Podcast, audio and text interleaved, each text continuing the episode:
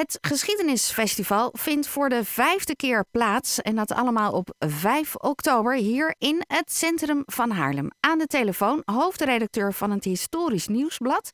Want die organiseert het, Annemarie Laven. Hele goedemorgen, Annemarie. Ja, goedemorgen.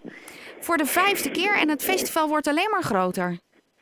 Ja, nou, dat, dat kun je wel zeggen inderdaad. Uh, het is nu na vijf jaar. We dachten, nou, dat is ook wel reden om ook echt een tandje nog bij te zetten en het nog spectaculairder te maken dan afgelopen edities. Maar je merkt ook inderdaad met, met uh, de onderwerpen en met de sprekers die we uh, uitnodigen. er is zoveel te vertellen en zoveel te doen. Dus het wordt gewoon ieder jaar een beetje groter. Hebben jullie een thema dit jaar? Nou, um, het festival in de maand van de geschiedenis. En dat is altijd oktober. En daar is altijd een thema. En dit jaar is dat thema zij, hij. En dat gaat natuurlijk echt over de vrouwen. Uh, en uh, met de aanleiding is 100 jaar vrouwenkiesrecht. En, en daar doen wij ook wel in mee, maar niet met het hele programma. Dus wij hebben een heel divers programma, maar er zijn wel een aantal uh, programma-onderdelen die ook echt met de nou, vrouwengeschiedenis te maken hebben. En met nou, grote historische vrouwen. En paneldiscussies over dat thema. Dus uh, ja en nee, er is een thema, maar we wijken er ook vanaf. Um, als het gaat over het thema zelf, um, en daarna kunnen we kijken wat er dan afwijkt. Uh, is er bijvoorbeeld aandacht voor Aletta Jacobs? Uh, zij zal zeker te sprake komen, want we hebben een paneldiscussie tussen twee kenners op het gebied van, van juist die periode dat daar dus uh, vrouwen zoals Alette Jacobs uh, voorvechters waren van vrouwenkiesrecht. Um, en dan gaan we dus in een paneldiscussie echt kijken van, van hoe is dat nou uh, in gang gegaan en waarom heeft het nog zo lang geduurd voordat vrouwen actief zelf mochten stemmen, maar zichzelf zelf ook verkiesbaar mochten stellen. Dus daar gaan we in een panelgesprek over hebben. Um, we hebben ook een panelgesprek wat net even een andere focus heeft en dat gaat veel meer over vrouwenemancipatie. Van nou wat is is er gebeurd en uh, waar staan we nu? En dat gebeurt met uh, Jolande Withuis en met Els Kloek en met Abraham de Zwaan. Hij is socioloog en heeft net ook een boek geschreven over dit thema. En, en, en we kijken dan vooral ook van, nou ja, als je nu naar de eeuwen kijkt en, en wat er allemaal gebeurd is op het gebied van vrouwenrechten, van, is, er, is er genoeg bereikt? Of is het nodig dat er een nieuwe golf aan feministen opstaat en nou ja, daar de discussie een, een nieuwe zet geeft? En als je kijkt naar uh, waar jullie van het pad afwijken, wat is dan dat je zegt, oh, ben zo blij dat ik die te pakken heb gekregen voor deze editie? Nou, uh, hoe lang heb ik? Want hier kan ik een half uur over praten. nee, dat zal ik niet doen, maar ik, ik kan wel een paar highlights uitlichten. Ik vind het heel erg leuk dat Geert Mak weer terug is op het festival. Uh, ik vind hem niet alleen een ontzettend uh, goed historicus, maar ook een, een waanzinnig verteller. En hij heeft ook een aantal jaren geleden zijn grote bestseller geschreven in Europa. En hij is nu de laatste hand aan het leggen op het vervolg daarvan. En daar gaat hij op het festival al over vertellen. En daar ben ik heel erg benieuwd naar. Dat gaat dus echt ook over de vrij recente Europese geschiedenis. En nou ja, Geert Makkennen zal hij dat echt op uh, nou, prachtige wijze doen. Um, en wat ik zelf ook heel erg leuk vind, is dat we Douwe Drijsma hebben kunnen krijgen. Ik weet niet of hij uh, nou ja, bij iedereen bekend zal zijn, maar wat hij heeft gedaan is, is een aantal boeken schrijven over ge geheugen en over herinneringen. En hij vertelt dan ook waarom bijvoorbeeld uh, herinneringen uh, die mensen beleven in hun begin twintiger jaren, waarom die zo sterk uh, boven blijven drijven. En dat je andere dingen kan vergeten. Nou ja, voor historici en voor geschiedenisliefhebbers is, is nou ja, het, het geheugen en herinneringen heel belangrijk. Dus volgens mij kunnen we best wat van hem leren. Dus daar kijk ik naar uit. Uh, wat ik ook heel leuk vind is dat Koen Verbraak weer uh, van de partij is. En dat hij een tweetal prominenten zal gaan interviewen. Uh, ook, dat zijn ooggetuigen van de geschiedenis. Nou, de ene is Jeroen Dijsselbloem.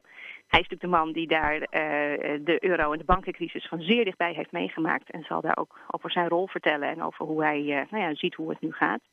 En de tweede is uh, Frits Bolkestein, nou, de VVD-corrivé, die natuurlijk ook een enorme loopbaan uh, in het politieke leven heeft en daar ook over gaat vertellen.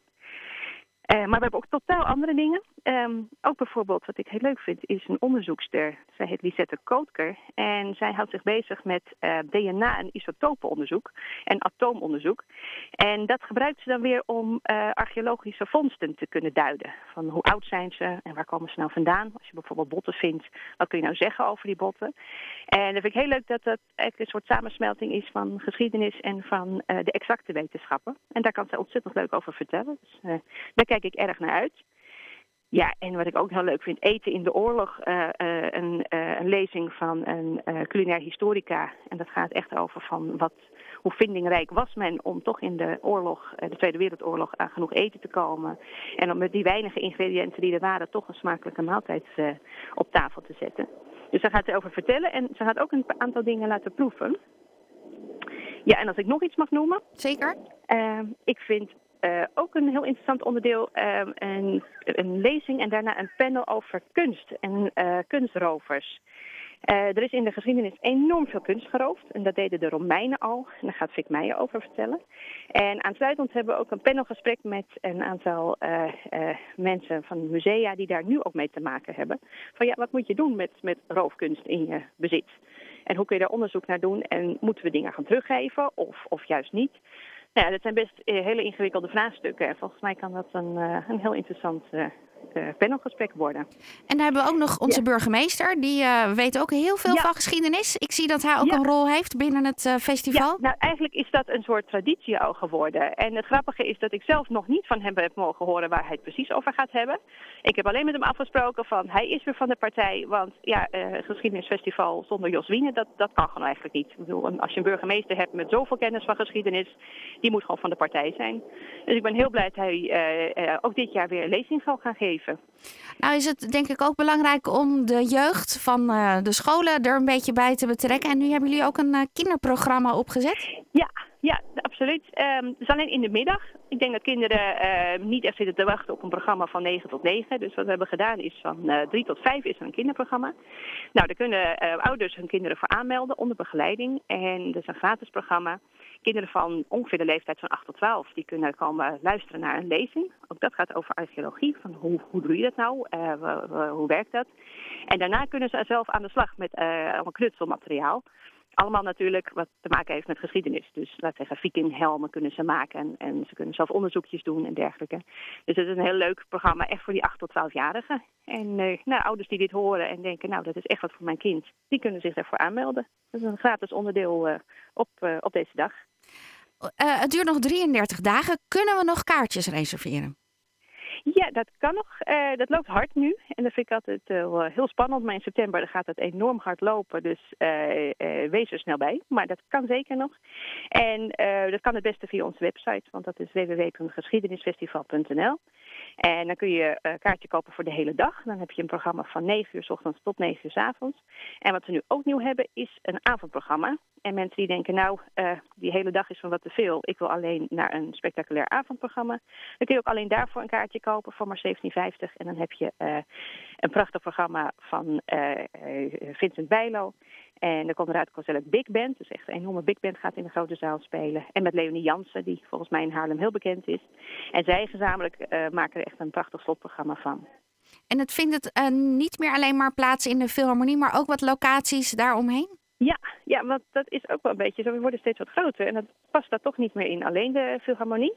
Dus uh, we hebben een aantal prachtige locaties in de directe omgeving ook. En uh, nou ja, daar uh, is het een paar minuten lopen. Maar de Gravenzaal bijvoorbeeld, die zal zeker bekend zijn. Uh, Tijlersmuseum mogen we nu voor het eerst uh, ook in terecht. Ehm, de Waalse Kerk, die is net op gerenoveerd. Die mogen we ook gebruiken. En ook het lokaal Zang en Vriendschap. Dus allemaal locaties net even in de omgeving van de, uh, van de Philharmonie. Ja, en dan uh, uh, voor de mensen ook handig om te weten, omdat het duurt van 9 tot 9, um, dat je ook kunt reserveren voor een lunchbox en voor avondeten. Maar dat, ja, dat kan ook. Ja, kom je tegen denk op het moment dat je een kaartje gaat kopen. Precies, en dat kun je doen. Je kan het ook later nog doen. En je kan ook denken, nou, het programma duurt toch de hele dag. Ik ga gewoon even de stad in en genieten van Haarlem en een mooie binnenstad lopen. Dat kan ja. natuurlijk ook. Dat is geen probleem, maar mensen kunnen ook allemaal hier ter plekke uh, een lunch ook nog krijgen. Zodat je niks hoeft te missen. Nou, het is een heel verhaal, want behalve dat Annemarie nu al heel veel heeft toegelicht, er is nog veel meer. Dus kijk vooral op de website van um, het Geschiedenisfestival, want daar kan je alles terugvinden. Wat ik nog uh, afvroeg is, um, kun je van tevoren aangeven naar welke lezing je wil gaan? Is vol vol? Ehm, nee, je kan dat niet van tevoren aangeven. En dat is elk jaar uh, wel uh, dat we daarover hebben. Zouden we dat misschien moeten doen? En nee, dan gaan we heel veel mensen teleurstellen. Dus we raden aan, uh, kom vroeg naar het programma-onderdeel waar je naartoe wil. Vol is vol. En als er iets is waar je toch niet meer bij kan, laat je verrassen. Want er is erg veel en er zijn prachtige lezingen en debatten en interviews. Dus er zit altijd wel iets, iets bij wat, nou ja, waar, waar je door kan laten verrassen. Annemarie Lavet, dankjewel. Je bent hoofdredacteur van het Historische Nieuwsblad. En we hebben het over het Geschiedenisfestival. Dat plaatsvindt op 5 oktober in het centrum van Haarlem. En alweer voor de vijfde editie. Ik wens je nog een hele fijne zondag. Dankjewel. Dag.